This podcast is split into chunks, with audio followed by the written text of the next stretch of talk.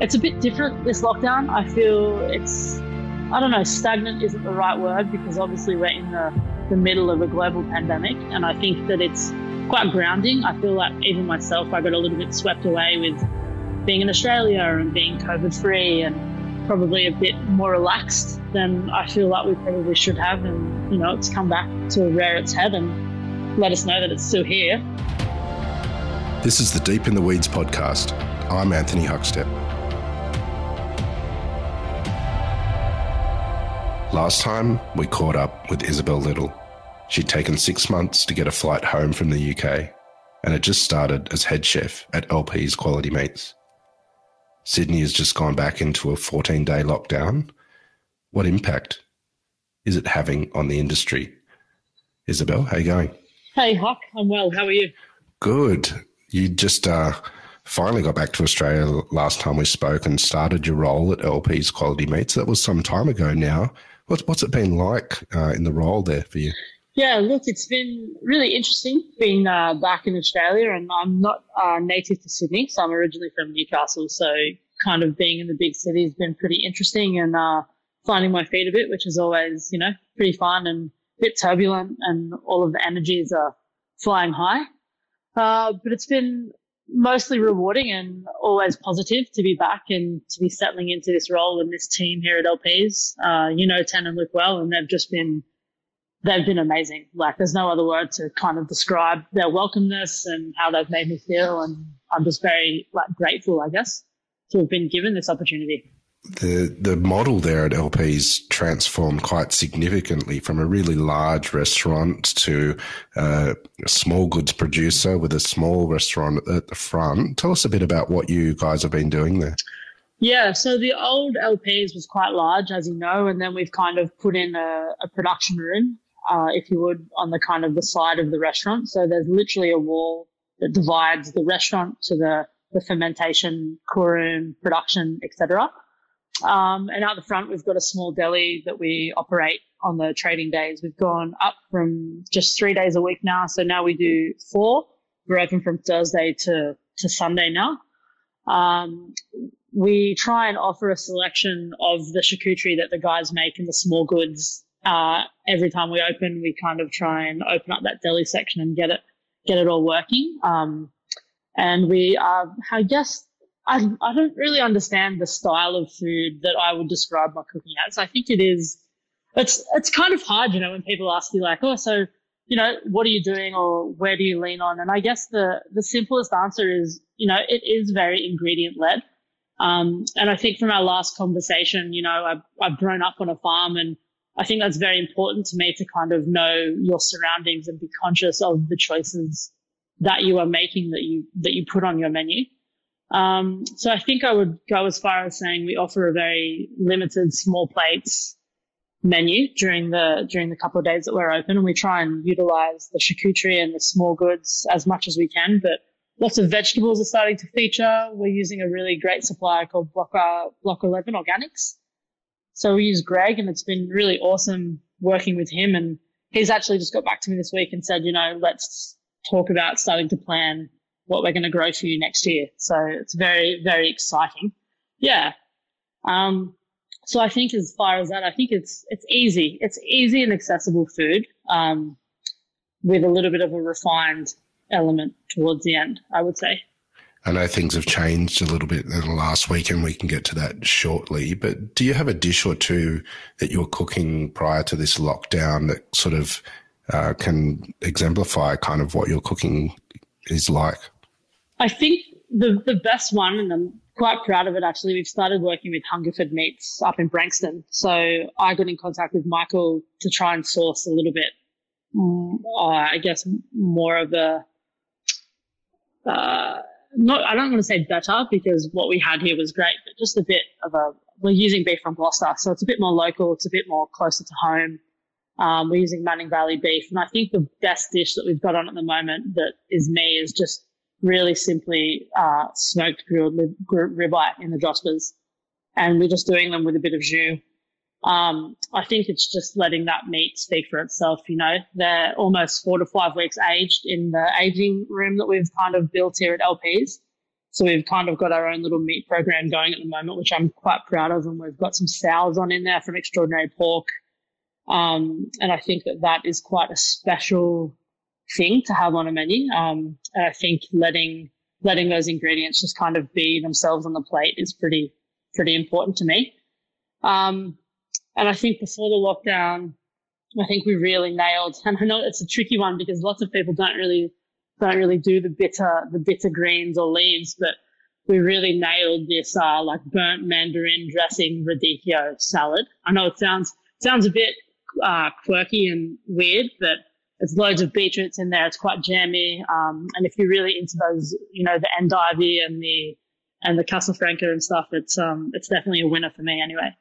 So I think there are a couple of little things that have been tweaked on there that are that are quite good. And we did a mussels with andouille that I think was um we actually got a couple of emails about it because we try and change the menu every every now and again, and we changed the mussels, and we got a couple of emails being like, "Can you please just bring the the mussels and andouille back?" so that's pretty impressive. The guys in the production room, you know, are making the andouille, and it's hanging up when you come into the restaurant in these in these huge large formats that you can kind of see and we're just breaking them off as we need them and just sweating them down with some, you know, garlic and aromats and beautiful mussels and then just a touch of cream. I think it was just like, it was a standout for sure. Lockdowns aren't unfamiliar territory um, for everyone in the hospitality sector, but take us back to the time and the conversations that you had leading up to that and, and what the plan was at LPs. Well, I think for most people it was quite sudden. I think um, we were kind of tinkering last week we had a lot of bookings drop off and we were kind of tinkering with the idea of, you know, shit, what do we do? So like most people, you have that, we had that really quick brainstorming session, Tan, Luke and I on the Wednesday actually. On the Thursday, we'd come up with a plan that we were going to do, we're doing the LPs, the boxes, which is kind of something that works really well here.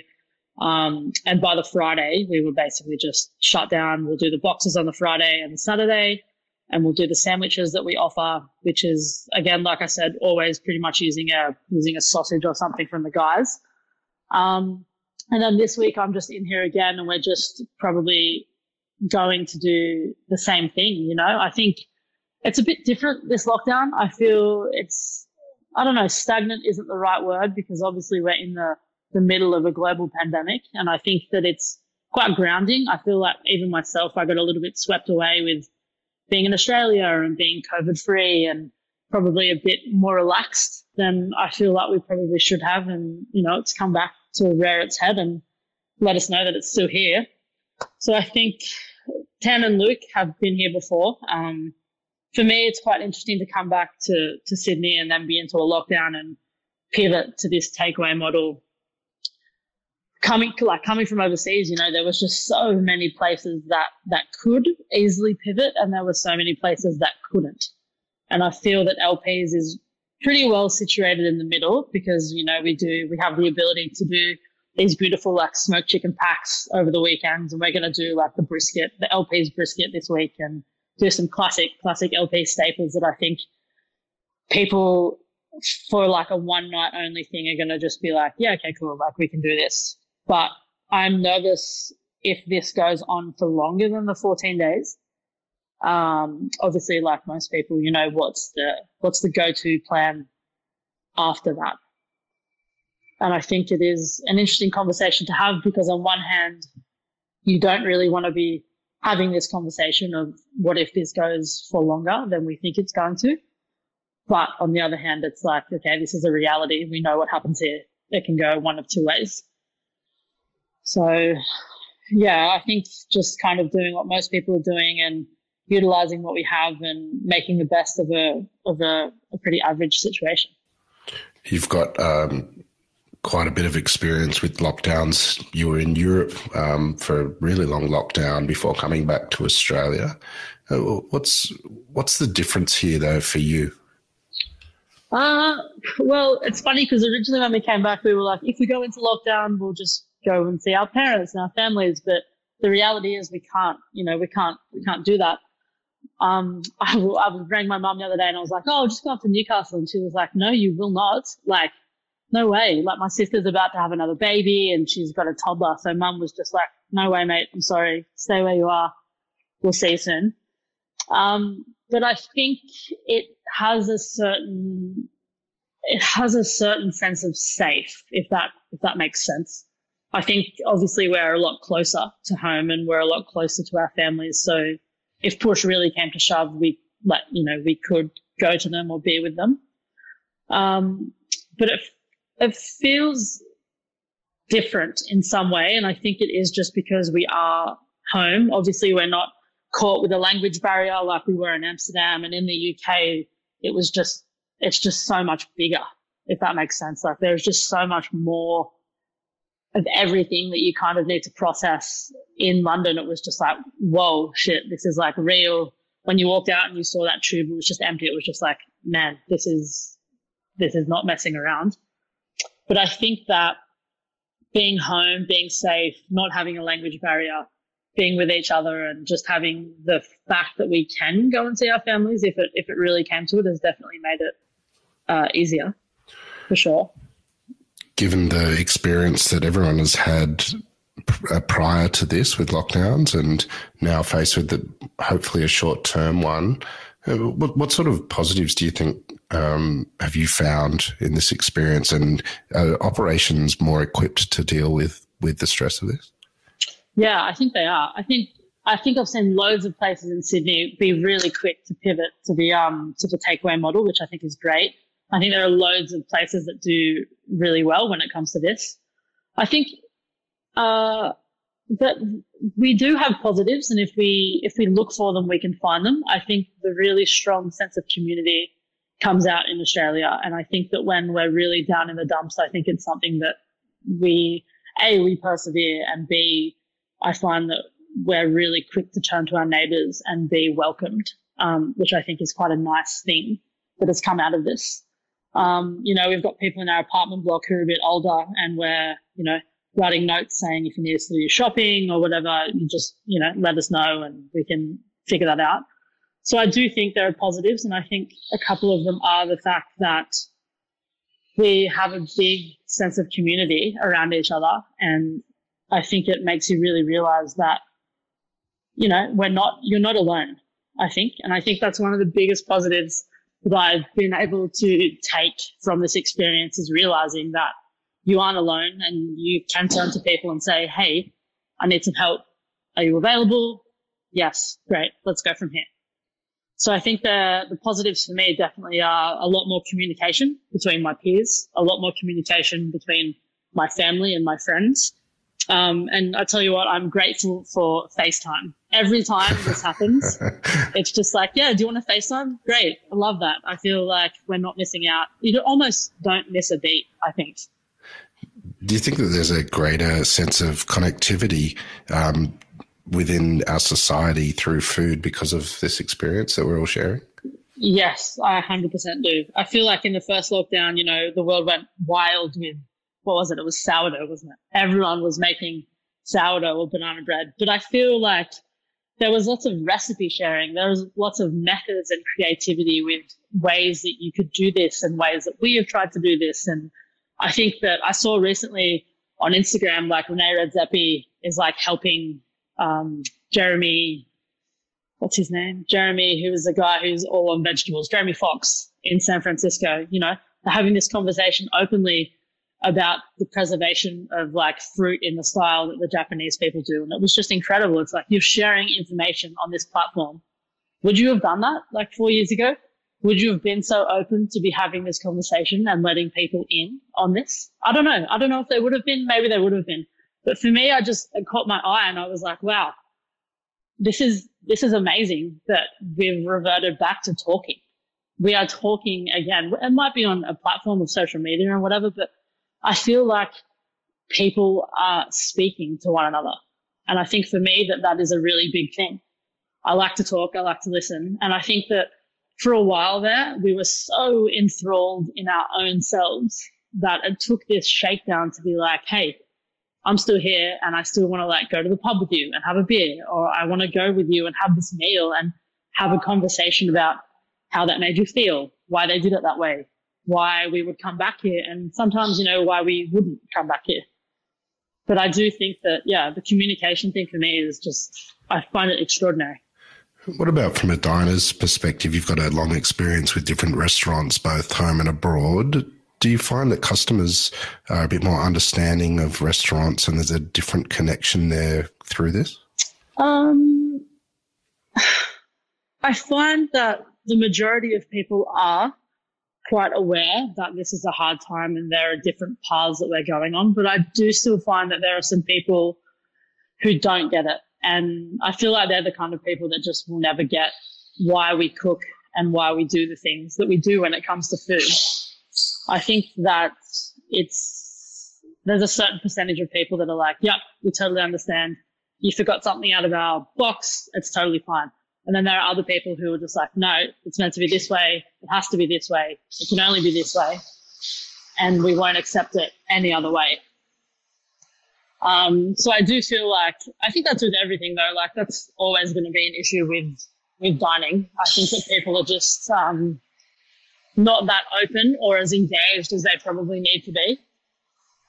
Um, and I think that irrespective of the pandemic or of takeaway or how you are perceived by the public, I think there are always going to be people who are on your side and totally with you and understand that mistakes happen and this is hospitality, you know, like this is why we're here. We're here to feed you and make you feel loved and welcome. But there are some people that I find that come in from the get go and they are just, I don't know, they're just not about it. They don't want to be about it.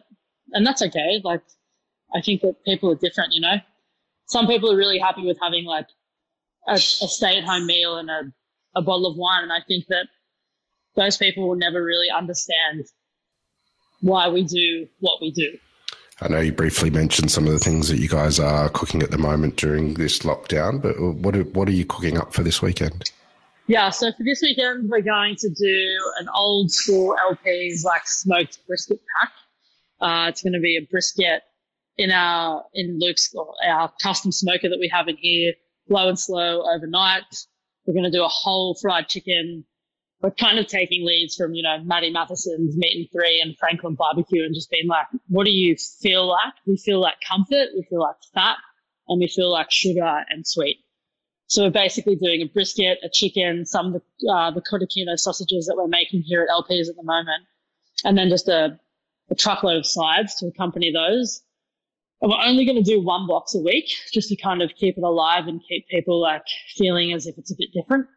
And then we'll roll into, we'll do the sandwiches over the weekend. So we're doing, um, I think we'll do an eggplant parm this weekend because again, it's just like that lush, fatty, comforting type of thing that you would like to eat. And, um, we do a muffin. We've got this muffin down pat at the moment. It's as close to McDonald's as I think we're ever going to get it. and it's great. It's basically just pig's head sausage, egg, American cheddar cheese on a on a little sourdough steamed muffin. And they're so good. They're dangerously good. You could probably eat like four of them until you were like, ooh. pretty gnarly. But um, I'm pretty excited to kind of just open up and have some people come in from around Chippendale. You know, socially distance, say hello and wish everyone well. Well, if only you delivered all across Australia, I think there'd be a lot of happy punters uh, with that sort of a menu. Isabel, we've loved catching up with you uh, again on Deep in the Weeds. Um, good luck with the next. Hopefully, it's only a fortnight and uh, can get back to business. But we've loved having you on again, and um, we'll talk again soon. Yeah, we'll do. Thanks, Huck. This is the Deep in the Weeds podcast. I'm Anthony Huckstep. Stay tuned as we take a deep dive into the lives of the incredible people who ply their trade in the food and hospitality sector. Special thanks to executive producer Rob Locke for making this all happen. Follow us on Instagram at Deep in the Weeds Podcast or email us at podcast at deepintheweeds.com.au. Stay safe and be well.